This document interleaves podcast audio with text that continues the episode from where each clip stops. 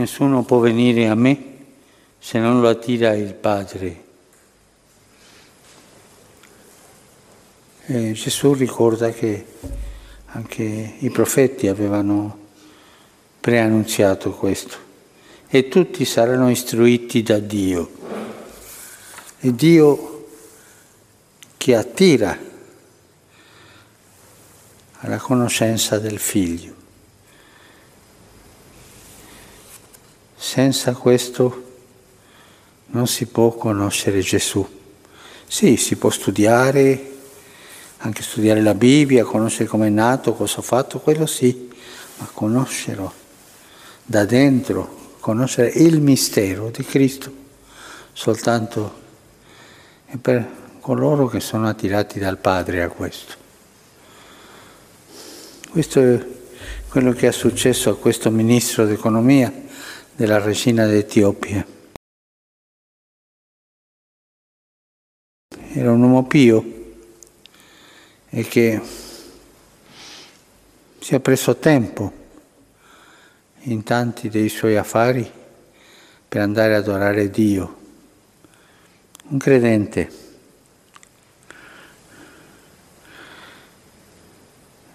E tornava in patria leggendo il profeta Isaia.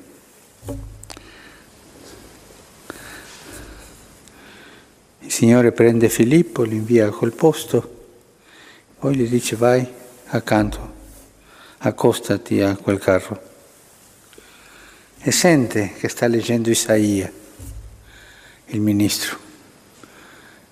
Si avvicina e gli fa una domanda, capisci? Ma come potrei capire se nessuno mi guida? E fa la domanda di chi dice questo, il profeta.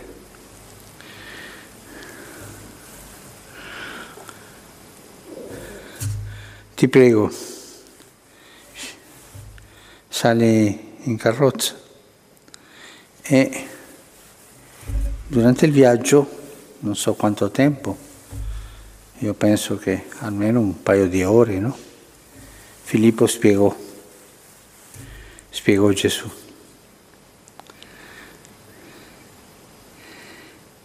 Quella inquietudine che aveva questo Signore nella lettura del profeta Isaia era proprio del Padre che attirava verso Gesù, l'aveva preparato, l'aveva portato dall'Etiopia a Gerusalemme per adorare Dio e poi con questa lettura aveva preparato il cuore per rivelare Gesù, al punto che appena vide l'acqua disse ma posso essere battezzato. E lui credette.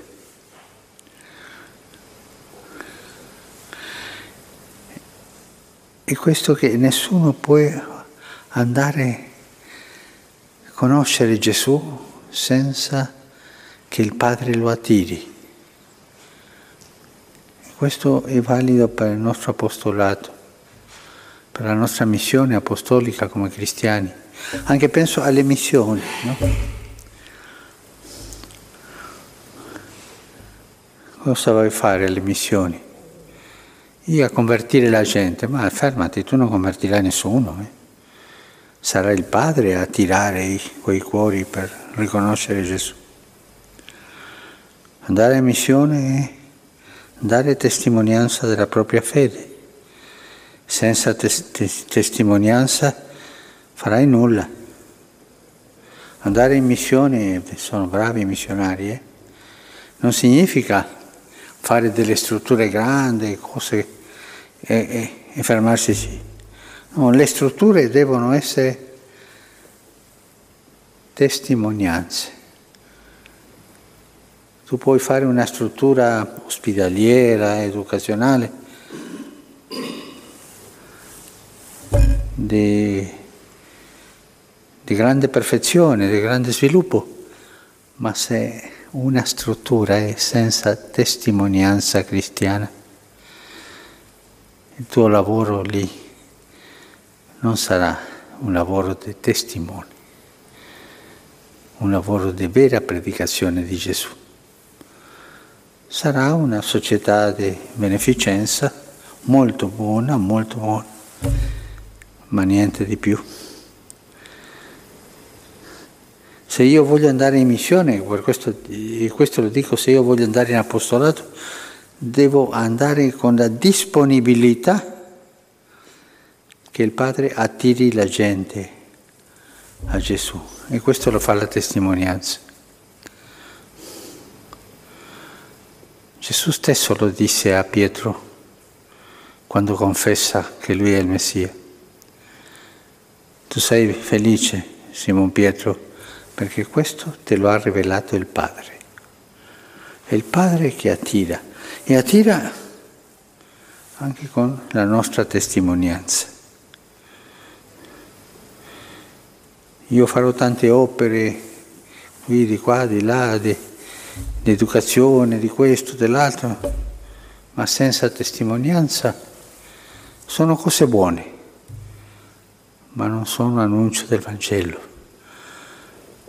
Non sono posti che diano la possibilità che il Padre attiri alla conoscenza di Gesù. Lavoro e testimonianza. Ma come posso fare perché il Padre si preoccupi di attirare quella gente? La preghiera. E questa è la preghiera per le missioni. Pregare perché il Padre attiri la gente verso Gesù. Testimonianza e preghiera vanno insieme. Senza testimonianza e preghiera non si può fare predicazione apostolica, non si può fare annuncio. Farai una bella predica morale, farai tante cose buone, tutte buone, ma il Padre non avrà la possibilità di attirare la gente a Gesù. E questo è il centro. Questo è il centro del nostro apostolato che il Padre possa attirare la gente a Gesù. La nostra testimonianza apre le porte alla gente e la nostra preghiera apre le porte al cuore del Padre perché attiri la gente. Testimonianza e preghiera. E questo non è soltanto per le missioni, anche per il nostro lavoro come cristiani. Io do testimonianza di vita cristiana davvero il, il, mio, il mio stile di vita. E io prego perché il Padre attiri la gente verso Gesù. Questa è la grande regola per il nostro apostolato dappertutto e in modo speciale per le missioni. Andare in missione non è fare proselitismo. Una volta a Panama una signora buona, si vede che era di buona volontà, si è avvicinata con due ragazzi, un ragazzo e una ragazza, e mi ha detto ma questo padre era protestante e si è convertito, io l'ho convinto. E questa era, non so, animista, non so cosa mi ha detto, e l'ho convertita. E la signora era buona, buona, ma sbagliava. Io ho perso un po' la pazienza e ho detto, ma senti, tu non hai convertito nessuno, è stato Dio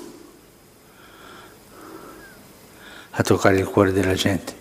E non dimenticarti, testimonianza sì, proselitismo no. Chiediamo al Signore la grazia di vivere il nostro lavoro con testimonianza e con preghiera, perché Lui, il Padre, possa attirare la gente verso Gesù.